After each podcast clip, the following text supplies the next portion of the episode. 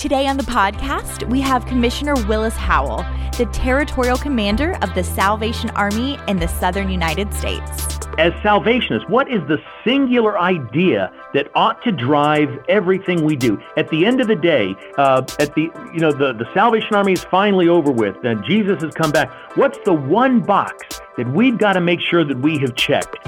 Welcome to Captain's Corner, a podcast about community, mission, and culture. This podcast is a ministry of the Salvation Army of Tampa, where we exist because we believe every person can be the person God has called them to be. Also, please check us out at tampasa.org and go ahead and give us a follow on Twitter at Sal Army Tampa. And of course, go ahead and subscribe on Apple Podcasts or wherever you listen. We'd like to take a moment to recognize our sponsors for helping to make this podcast possible. Thank you to registertoring.com and to a very generous anonymous donor. We hope you guys enjoy the episode. Hello, friends, and welcome again to Captain's Corner. We are thrilled today to have with us the Territorial Commander for the Salvation Army's work in the southern United States, Commissioner Willis Howell. He leads the Salvation Army's work here. Commissioner, welcome to Captain's Corner. Well, thank you very much, Andy. Good to be with you. We uh, we're so pleased to get a chance to talk to our leaders. As you know, at the beginning of this season, we also talked to the general, and it's good to follow it up with our commissioner. In the Salvation Army, the commissioner is uh, similar in other denominations to the bishop, but in a corporate sense, he also serves, he or she, I should say, also serves as the CEO and president of our corporation. So he's responsible for all of the work and probably 400 plus corps, probably close to 1,000 officers, thousands of employees, but leads our work to preach the gospel of Jesus Christ and meet human needs in his name without discrimination. So he's at the, the head of that group. But before we get into some of the things that you're doing in your is, is that okay? Did, did I say that right? Did I mess anything up? No, good gracious, man! Just the way I wrote it for you. Oh yeah, yeah, perfect. I, I have to be careful here because, like, you know, you're you're also a person who has the power to move me, so I need to make sure I say things the right way there.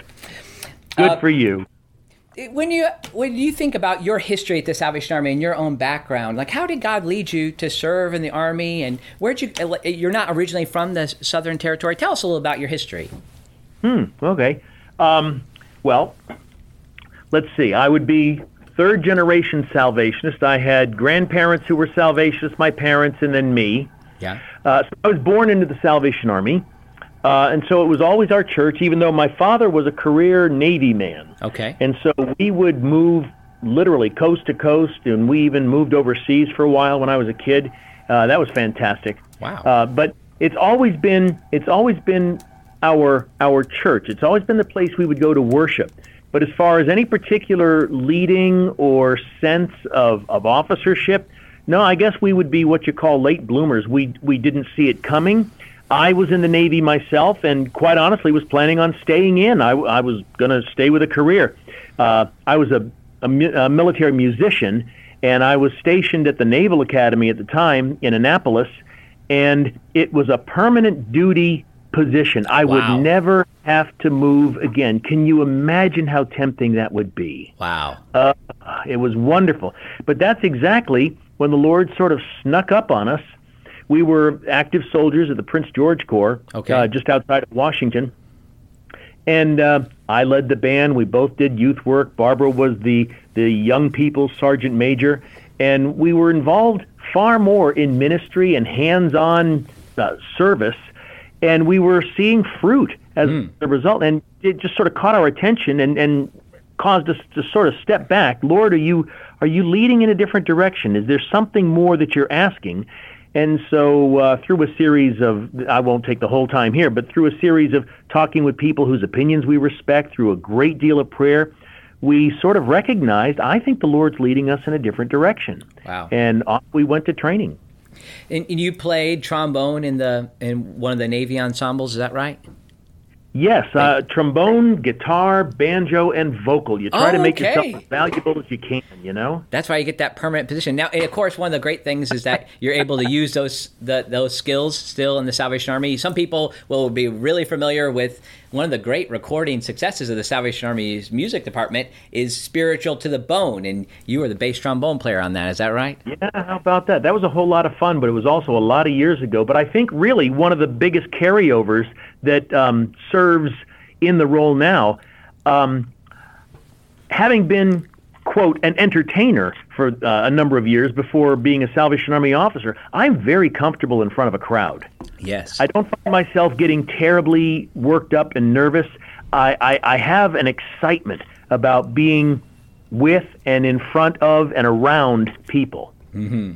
Well, we're going to put that to use. As some of you will know from Tampa, we've already announced it that Commissioner Howell is going to be the guest speaker for our Doing the Most Good luncheon this November 15th. And then he'll be with us. He and Commissioner Barbara will be with us the following right. Sunday at our course. So, you know, put that on your calendar to check that out. So, that it's interesting how God brought you in later in life, and then you served in a variety of appointments throughout the Southern Territory. Could, I know we don't have time to go through the details of all those. Could you just track where you where you served through your years as an officer? Oh, gracious. Um, let's see. We we were 14 years as corps officers. We were youth secretaries. We were here in the territorial youth department. Uh, general secretary out in Texas. Divisional leaders for Kentucky Tennessee division as well as the Carolinas division. Training principal. Um, we were sent overseas to New Zealand, Fiji, Tonga, and Samoa territory and now we're back. I, th- I, think I was tallying it up. I think we've had something like 11 or 13 different appointments. I don't know. It's been it's been a, a bunch. You know, those who are familiar with the Salvation Army will recognize that that's. Uh, now the New Zealand piece that's not usual, of course, but the moving around a particular you know territory or a region, and of course we're in the Southern Territory, the southern southeastern states, going out to Texas, and um, it, there is a kind of a sense of like one of the tensions within the Salvation Army is our appointment system, our kind of command system that calls upon people to move from place to place, just like you just described. And you know that that's often seen as a, as a weakness for us. Um, there's also a side that's a strength. As somebody who's responsible for that work, and I know, of course, you come mm-hmm. under the authority of the general in a certain in a certain sense too. But talk to me about the appointment system. Does it still make sense for us to work this way as a Salvation Army? Well, uh, boy, that's a complicated one to unpack. But let me yeah. see if I can give it a good shot here. Okay. Um, we would like to be leaving people longer. Right. Yes. Now, originally, our whole system was not uh, intended. In fact, that, that was one of the things that our early Salvationists and our founders they wanted nothing to do with that. They didn't want things to set up as pastor and congregation situation. This, that was anathema. They they wanted nothing to do with that, and so they kept officers very much on the move. But times have changed, and we have we have found ourselves in different patterns these days. But one of the issues that we have to contend with is that officership in the Salvation Army is something of a I'll, I'll use the phrase a closed system. So if an officer finds himself, herself, themselves somehow incapacitated, or they have to step out for any reason, right. you don't just run an ad in the paper and uh, just hire someone. Right. It starts these dominoes. Remember how you would set up dominoes and you'd push one over, and all sure. of a sudden, yeah, hundreds all over. Yeah, and so there is this chain reaction, this knock-on effect that oftentimes happens, and much as you try to minimize that and, and keep it uh, so that it uh, influences and affects as few as possible, boy, that's a challenge because, as I say, you don't just go out in the backyard and pick yourself another officer that you can plug into the situation. So many of our appointments are extremely unique. All appointments now are highly sophisticated, and finding a good fit for whatever the appointment might be, boy, that's a challenge and uh, it requires the wisdom of Solomon. We're we are literally on our knees about this whole time uh, of appointments. So we're, what we're trying to do over the next little bit, okay. we're going to try. Um, we're going to try to emphasize moving no more than twenty percent oh, in a division. Well, I mean, this is this is an idea we're toying with. If you do that, then just by the sheer math of it, then every five years you will have you know, you, it, it gives you time to uh, to have people settle in. That that can be the target, but I'm telling you, as soon as we have someone who who steps out of officership Right, or for right. reasons can no longer continue, ugh, it upsets that apple cart. So um, it's one thing to have that intent; it's another thing to see if it can become a reality. Yeah. Well, I know that, that there's those challenges, and of course, it enters into situations with people's children and where they move. But I think it comes back to a little bit of our from from a theological perspective. It's also our our polity. We are not a congregational system. So as much as we want to give ownership to people within our corps, that we want them to be able to buy in. We want advisory board members to buy in. At the same time, the ownership of the, the church and the operation as a whole, the mission that God's called us to, it comes from uh, the de- denominational or the territorial level. So, like we're more like the Episcopal system, and I think the idea is hopefully just to, that there's there's needs that might be something that that the local area might not understand. Um, so, I Oh, sure. That, yeah. Yes. Is there anything in there you wanted to respond to? No, but I'm sure that's exactly right, and and not to overly spiritualize it, but uh, let me reiterate the fact that there is a great deal of prayer that goes into. Now, does that mean that we always get it right? No, I'll be the first to admit that. But we we we fervently pray, Lord, if we are off base, please please open our eyes to it because we don't want to we don't want to cause problems. Um, that said, we do trust that the Lord leads us in this and that none of this comes to him as a surprise and that the hand of the Lord that brought someone there in the first place that is that beloved officer that everybody just thinks hung the stars and the moon it's the same Lord involved that will help bring us the next person yes. And so uh, I, I, I, I've got to rely on that kind of understanding. Uh, you were talking about how our, our polity and, and what we're set up. I recently read a great quote from uh, John Larsson, Oh. General John Larsson, as he was coming up to his retirement. He was reminding Salvationists. He said, listen, a Salvation Army Corps and the role of an officer is not intended to be that of a flock with a shepherd, but a force with a captain. And I think that's a good framing of it. Uh, in my own military background, when when you have a military unit that is um, cohesive, everybody understands their mission. It really makes relatively little difference when commanding officers come in and out because he or she is simply directing the day-to-day operations. Sure. Everybody knows their job. Everybody knows what's ex- what's expected, and whoever the person is up at the front end of it, we still do what we do because we understand the mission we're here to achieve. Right, and I try to remind people that you know when when, when there's a little bit of doubt that comes in when people are weary of seeing multiple people in uniform over the years, that we still have. God, like that, God's raised the Salvation Army up. God sustains the Salvation Army, and this has been an effective way for us to become consistent in our mission through the years. And while Yeah. while you, we can trust that God has has been a part of the process, and you're not alone in this either. Like it's not just you up at the the, the third floor of THQ. Right. There's a whole team. yeah. Yep. And, and there are a lot of so we appreciate Yep. know of our prayers for you as you work through that process. One of the things that's interesting in your leadership, and and you've been serving as territorial commander now. Is it is about two and a half years? Is that right?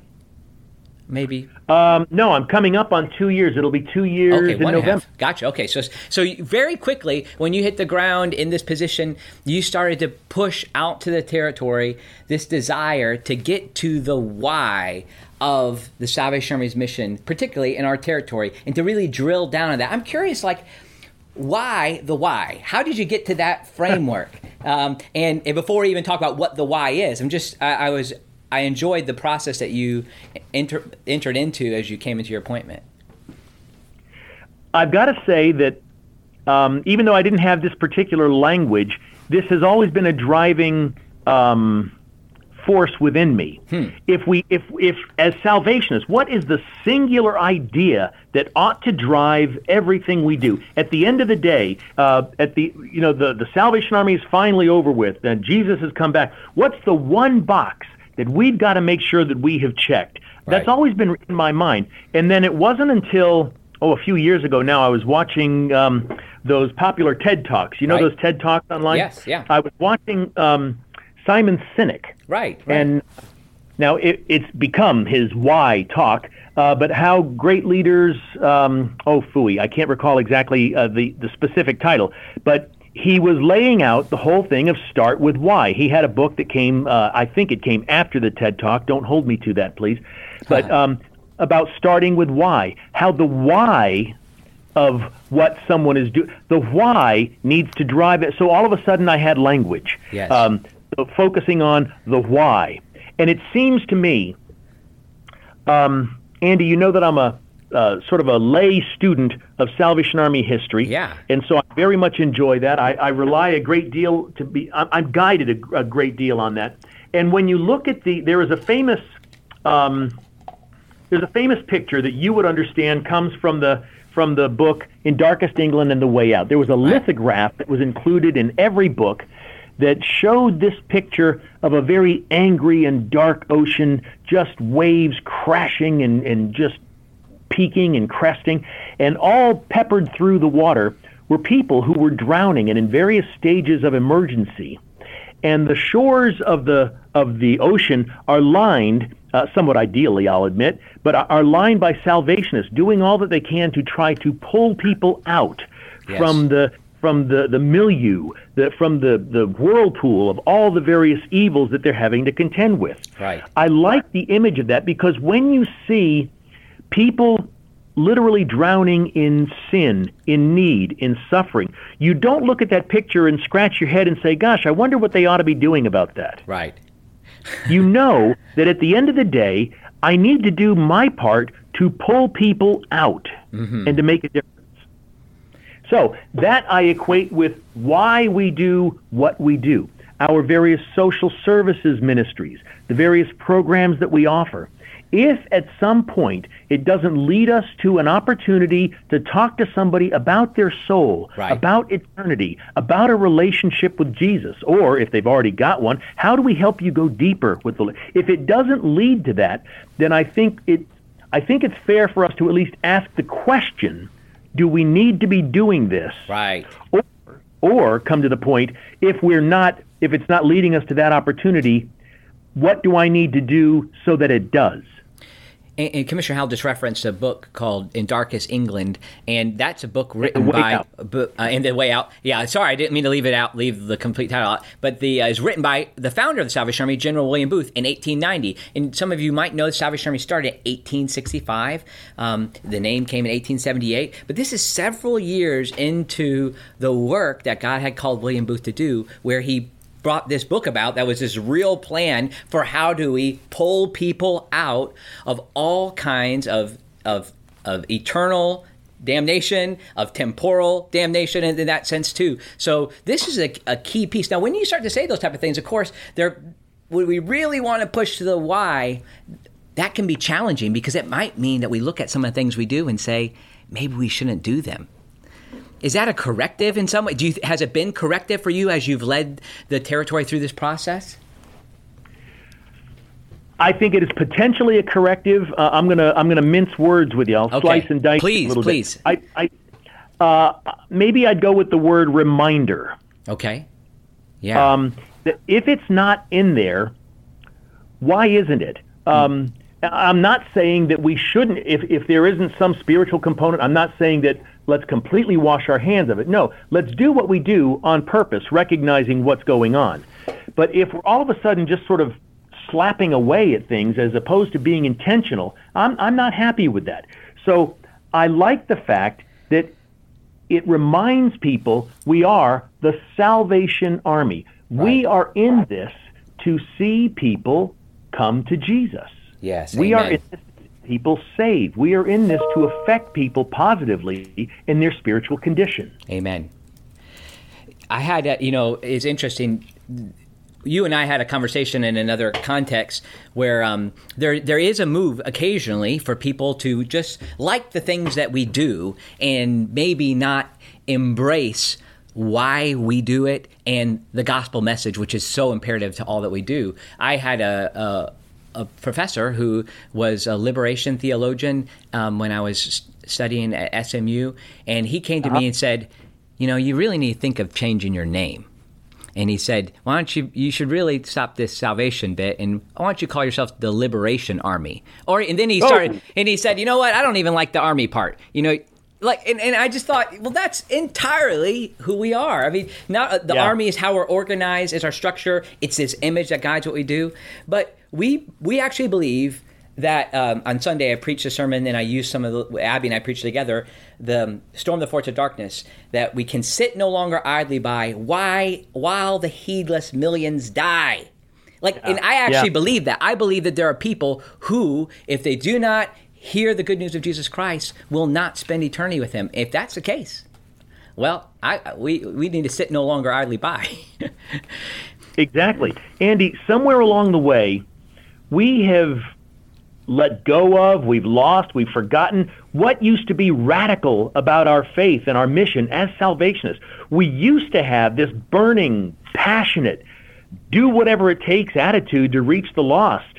And um, I'm, I'm making an overgeneralization, I understand, but we seem to we seem to have substituted that for, well, but I'm comfortable yes. or I like it this way. Right. And am I being fed? Well, uh, yes, those are all important factors. But let's come back to that picture I was describing. People are drowning. Right. What are you going to do about it? Yep. And there's a variety of ways that we um, that we go about that task. So here in Hillsborough County, um, through the work of the ARC and the, the our Red Shield Lodge, we have more than 300 people who will sleep with us tonight. So, yeah, oh, that didn't sound right. Three sleep in a Salvation Army bed tonight. Uh, caught myself. See, I wish I had your versatility of language. Um, so, it, oh it, yeah. With that, we, if we had if we have that, that opportunity to engage people, like that is one way that we help people out, but it's not the total way, of course. Like we, we think that no. these two things need to come together. Um, and, and, and, so for instance, one thing you have to do, maybe people don't realize it, is that as the in a corporate formal sense, you're the CEO of the corporation. I have to send paperwork your way to sign on government contracts and these pieces. Have you? Has there been any yep. headway with looking at at those and the ones that restrict our use, um, uh, or is it more open than maybe we think? Sometimes we might put shackles on ourselves that really aren't there. It is more open than we think. Hmm. Uh, now we have we we do read very carefully uh, the documentation, the, the terms and conditions of any contract that we sign. But it is not near as restrictive as we have forced ourselves to believe. Interesting. Uh, we have this idea. Well, we can't we can't pray with people. We can pray with people. This is what we do. And also, if we do find language in a given contract that we find objectionable, well, then we enter into negotiation. Uh, listen, you know, uh, government, local, city, federal, state, whatever. Uh, we, we have a little concern with this particular clause or this condition here. Uh, is there a way that we can negotiate that? We would prefer this sort of wording, or uh, could we substitute this for that? Some cases it works, other cases, no, they hold firm. And there have, in fact, been times that we have to say, thanks, but no thanks. This is not who we are. We, we can't operate with our hands tied. Uh, Booth was talking one time. He was reflecting on someone who had come up to him to say, Mr. Booth, I very much like your results, but I don't appreciate your methods. And Booth uh, came back and said, listen, if not for my methods, we wouldn't be getting these results. Right. And so our methods are key to the results that we get. Well, I, am really glad to hear you in the way that you've refocused that with us. Is there any kind of practical examples? Of, I mean, now I talked about a very exciting topic of our grants and contracts, but is there? but it is so important. but is there any other area, maybe within the territory, or things that you see where that's started to bear fruit, or you see some signs of outcomes? Well, one of the places now uh, we're we're not seeing incredible fruit because by the nature of the uh, ministry I'm going to describe, it's it's it works with a limited number of people. But our Pathway of Hope ministry, yes, uh, you're you're familiar with Pathway of Hope, where we work with an individual family or two. It, it's small numbers of people that we're able to take them in great depth in order to. Uh, our goal is to break the cycle of intergenerational poverty. Yes. And one of the key components to our pathway of hope is a spiritual component. Now, does that mean we require them to come to church? No, no, no. It's not that kind of thing. But that people are regularly in contact with them. Yes, to pray with them. Yes, to be with them. Yes, to make sure that there is a spiritual emphasis, a spiritual component that's being involved in this because we believe that for someone to be someone to be transformed, it has got to be more than just my personal life. It's got to involve my heart and my spiritual life. Yes. So we're seeing uh, in in cases in our pathway of hope, but that's probably uh, most notable. Yes. We have a number of other examples that we could give of people, yes, in shelters, people who come as part of our rehabilitation programs, who are uh, just finding the Lord in incredible ways. Yes. And man, we celebrate that. Yes. Well, you know, one thing that's been helpful to us with Pathway of Hope, what I appreciate about it so much, is that it's connected to an asset based approach toward helping people as opposed to a deficit based approach. And it connects to the ideas of Bob Lupton and Toxic Charity or Brian Fikkert and, Yeah, the, yeah. and When Helping Hurts. Like these, these principles uh, are spiritual principles as well, and they're discipleship principles. So if we get people engaged in the work that we're doing, it's if they're just going to benefit from, and this is kind of the Andy Stanley idea too, like benefit from as opposed to participate in. If they're going to just benefit from the program, we really, if we're going to have people grow, they have to participate in their own recovery or their, their own path. And, it, and that's, of course, true spiritually. People have to re- respond to the gospel themselves. This episode of Captain's Corner is brought to you by an anonymous donor who loves the ministry of the Salvation Army and registertoring.com. Register to Ring is the simple way to sign up to ring bells at the Salvation Army. Ringing bells is a cherished holiday tradition, and money raised goes directly to help people in need in your community.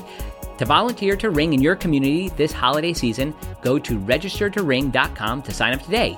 You can sign up as an individual or a group. Just go to registertoring.com. And let me just add that in Tampa, this has been a blessing to have Registered to Ring in place. We've had a great expansion of our volunteer efforts because of Registered to Ring. So check that out today, and our thanks to these sponsors for their help in producing Captain's Corner.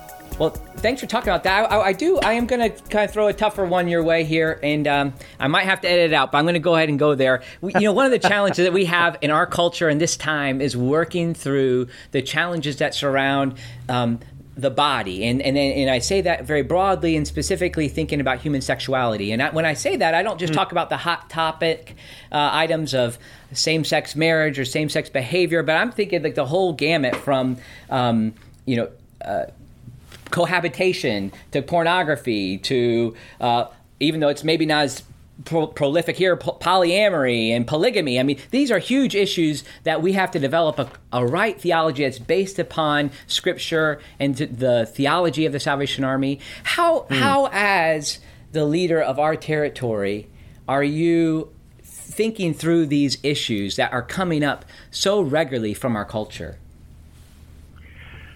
Wow, that is a loaded one. You're right. Um, okay, first off, yeah as believers, we understand this whole concept of in the world but not of the world. By that, we we we have to operate within culture, but we don't take our cues from culture. Assimilation with culture is not and cannot be our goal.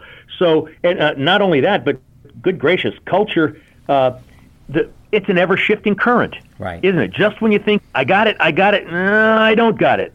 And so you, you almost have to wet your finger and stick it in the air. Which way are the winds blowing right now? Sure. Um, so we we have to be attuned to culture so that we can minister to and and affect culture. But culture is not to be our master. We're the ones, Yes. according to Scripture, called to be salt and light. amen So that's our role to influence culture as opposed to be so thoroughly influenced by culture. Right. So when it comes to human sexuality, you're right. That's a that's a, a loaded issue right there.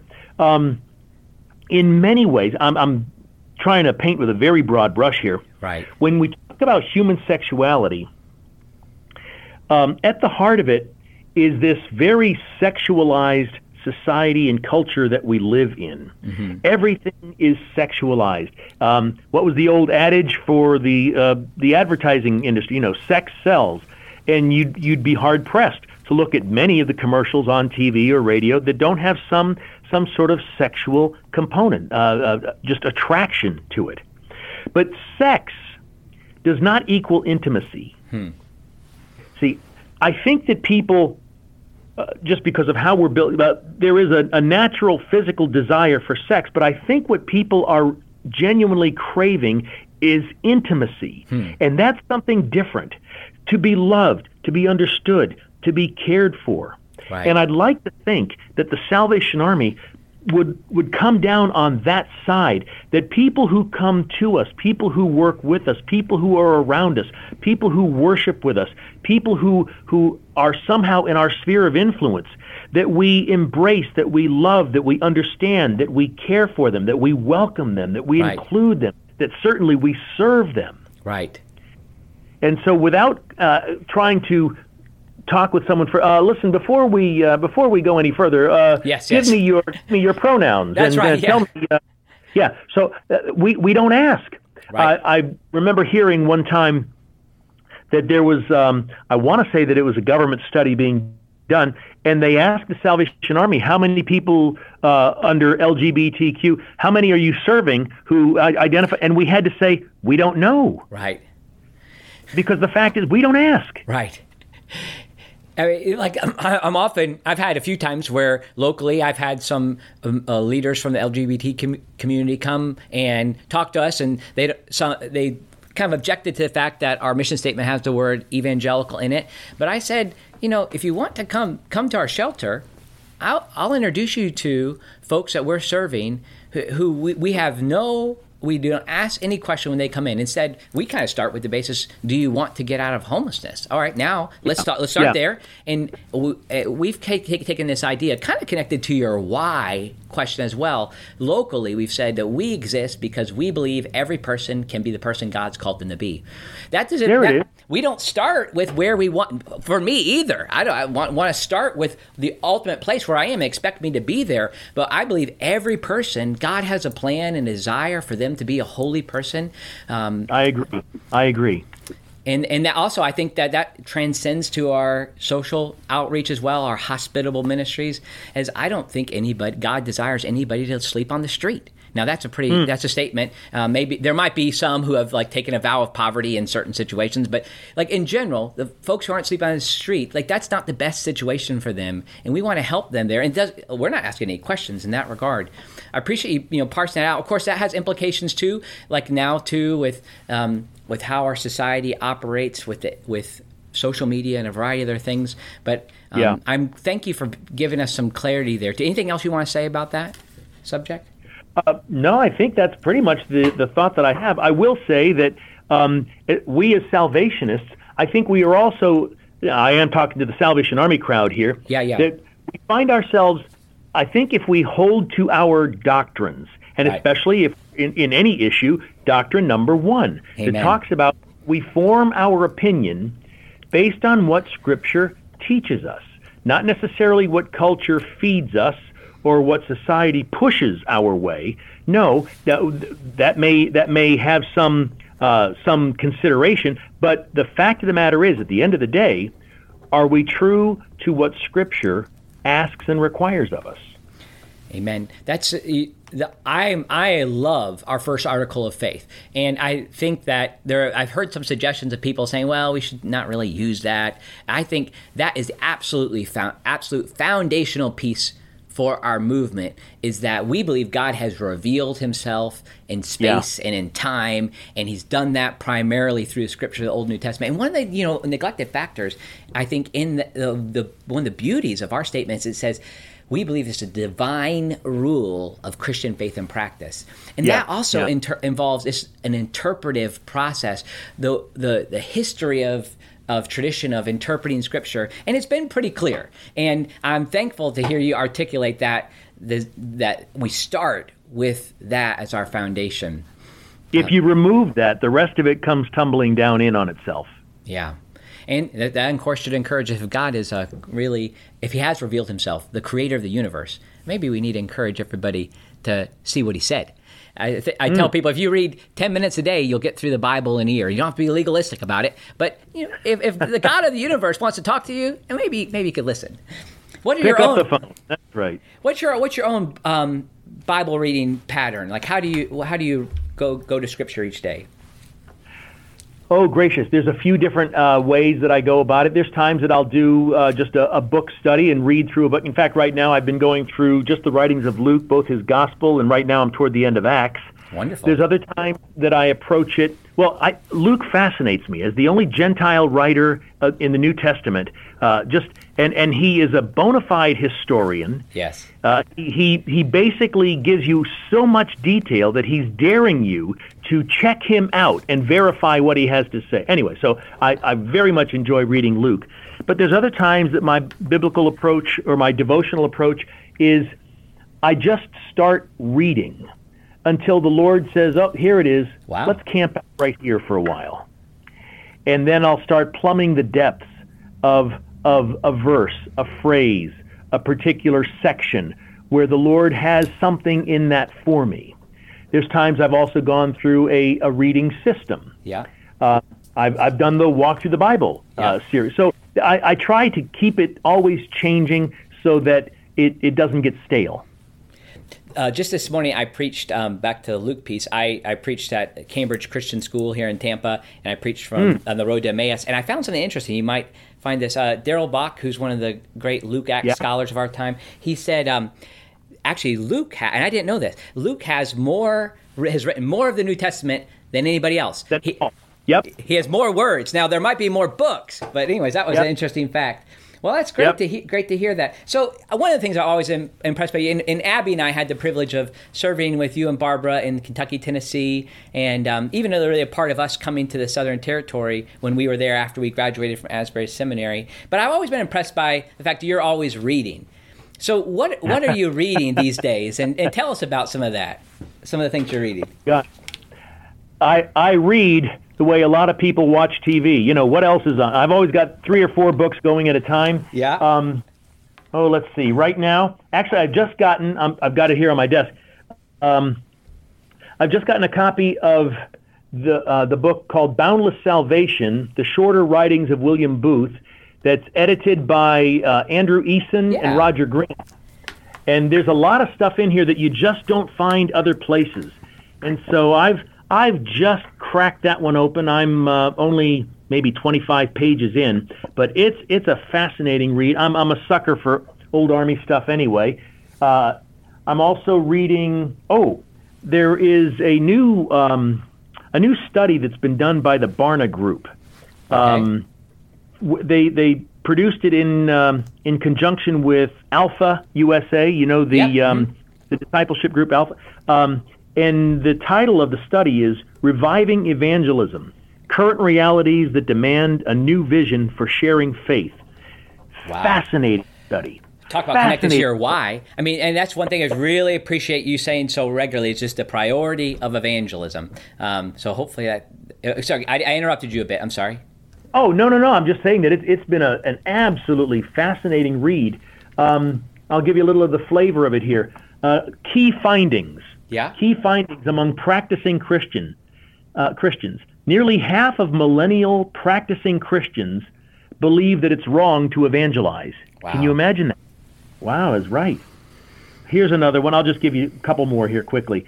Uh, another key finding almost two in five practicing Christians say they have no non Christian friends or family members. That's a scary fact. Yeah. We don't intentionally engage beyond our faith. We just sort Wow. of huddle together. Really? Mm-hmm. One more. Yeah. More than half report having two or fewer conversations about faith with a non Christian during the past year. Wow.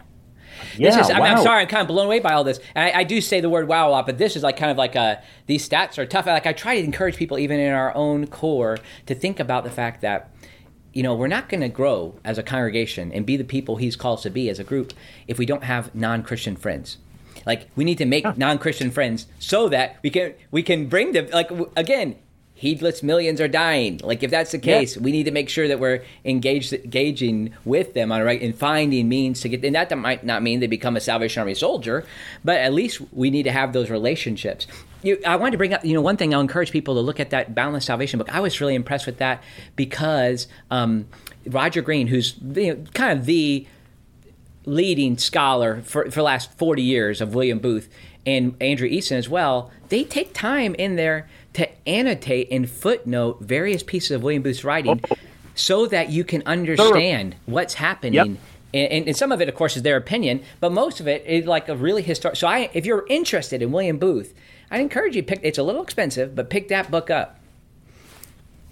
Um, it's a good one. Yeah. So one of the questions, like as far as like, who are some of the leaders who've impacted your own leadership, and, and why? Ooh. Ah, leaders who have. Um, well, let's see. I he he's become sadly a little bit controversial, and I'm I'm, I'm sorry for that, but. Uh, it doesn't change the opinion that I have of the insights that he's written. I, I very much enjoy reading Bill Hybels. Okay, yeah. Um, uh, yeah, like I say, there's been just a little uh, touch of I don't uh, scandal, maybe too strong a word, but I I think that what Bill Hybel, how he writes, what he shares, I think is practical, or it speaks to me anyway. Yeah, it's very practical. Um, another, uh, well, it's a leadership book, so I don't know that I'm so much, uh, but my absolute, I mean, leadership books these days are a dime a dozen, know, aren't they? I mean, yeah. like a dead cat without hitting somebody's leadership book. But my absolute favorite for me, and everybody has their own, but I've always enjoyed the uh, the Blackaby book, Henry and Richard Blackaby, Spiritual Leadership. Okay. My copy is dog-eared, underlined, highlighted, circled. Uh, it it's pretty well gone through. Interesting. I I find myself going through that book, um, maybe not once a year, but certainly every year and a half, two years. You know, I'm not I'm not familiar with that. I do know about their their big study, the Experiencing God study, but that'll be one I have to look yeah. into. Is there any army leaders, maybe not maybe they haven't they're not authors, but who have you know been an example an example for you, somebody you really admire? Oh gracious! You for me, um, Izzy Gaither, Commissioner Izzy Gaither. Right, right. Uh, I mean, there's so many. How how much time you got? That's right. Uh, Give two or three. but, That's good. But as far as just right off the top, um, just what a what a very godly man, and anointed. I guess is a word I keep coming to. Yeah. Um, I appreciate I appreciate the Raders. Yes. Uh, General and Commissioner Rader. Uh, when when we were in Kentucky, Tennessee, now they've retired in uh, the Lexington area. Right. But every now and again, I would get a phone call from him or an email. I, in fact, overseas, I got an email from him once, just asking if things were okay because the Lord had put us on His heart. wow. And and you know how that is. And just something, just a quick.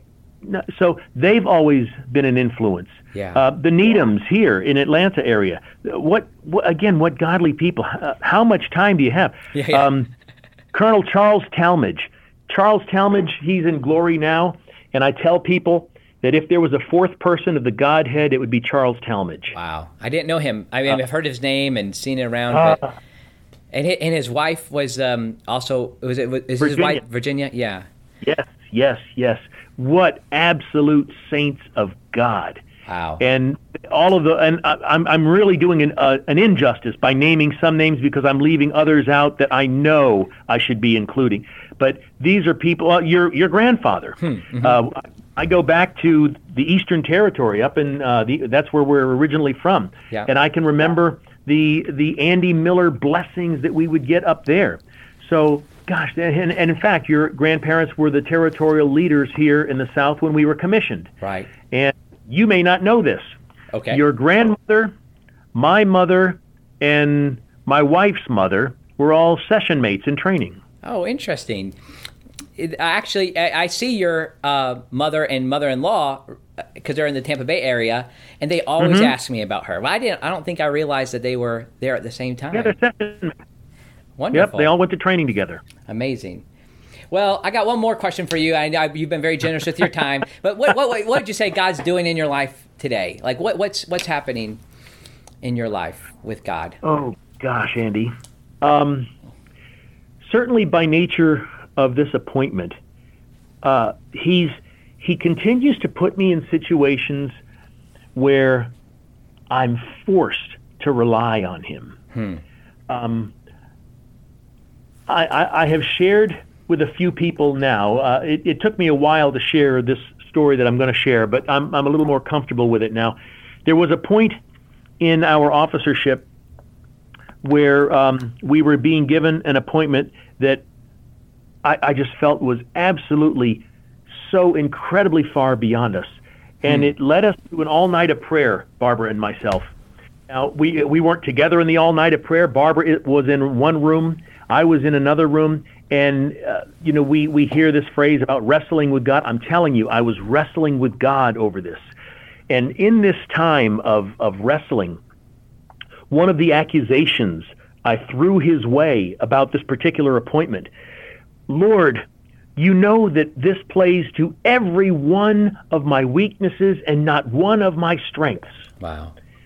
And I'm not one of these hear the voice of God kind of guys, but it was the closest I've ever come. There was this sense that rose up in my heart, Andy, of the voice of the Lord saying, When was this ever about your strength? Oh, my. And I found myself both affirmed and convicted at the same time. And so I have never forgotten that. That has marked me. And I am certainly in another position now that plays to the majority of my strengths and so few of my weaknesses. Hmm. But when has this ever been about what I bring to the table, other than my willingness? Wow. So the Lord keeps me, um, well, literally on my knees about this. The decisions that we're asked to make, the um, the walking the army through the minefield that is today's culture. You know, you don't want to make a misstep, and people who come to us and say, uh, "How can we pray for you?" Oh, that's an easy answer. Pray for wisdom. Hmm. Pray for wisdom that we lead this army well. Um, at, because if the time ever comes that we go, yeah, Lord, just you have a seat over there. I got this. Whoo! Yeah. Run for the hills. Man. Well, thank you for giving us that opportunity to think of how we can pray for you. Just know that we do, and um, we're thankful for the way God has led your life, your family's life, um, to be in this position right now. And I know that wasn't your, your idea when you when you were playing trombone and banjo in the Navy band. I'm sure you weren't thinking, I really want to be the territorial commander of the Salvation. No, I, am wow. sure that wasn't it. And you know, God's led you here, given you experiences and gifts and he's using them and i just we thank god that you're in the role that you're in and we just pray that god will continue to bless your leadership particularly as you you know take the weight of the territory i said when i had my conversation with the general you know i said you have the weight of i talked about the weight being on his shoulders and he was very quick to correct me and he, he wanted to say it's a privilege it's not a weight um, yeah. I, I, know that both are true and uh, we we thank you for this time. It's been great to spend a, spend some time with you here. I know that your time is very valuable, so we appreciate it. God bless you, Commissioner, and we pray that God will continue to lead you and our army forward to fight. Thank you, Andy. God bless you. Thank you for joining us for another episode of Captain's Corner. Next week on the podcast, we will have Dr. Chris Bounds, professor of Wesleyan Studies at Asbury University. If you'd like to learn more about us, please feel free to check us out at tampasa.org and give us a follow on Twitter at SalArmyTampa. And of course, go ahead and subscribe on Apple Podcasts or wherever you listen. Thanks so much for joining us. See you next time.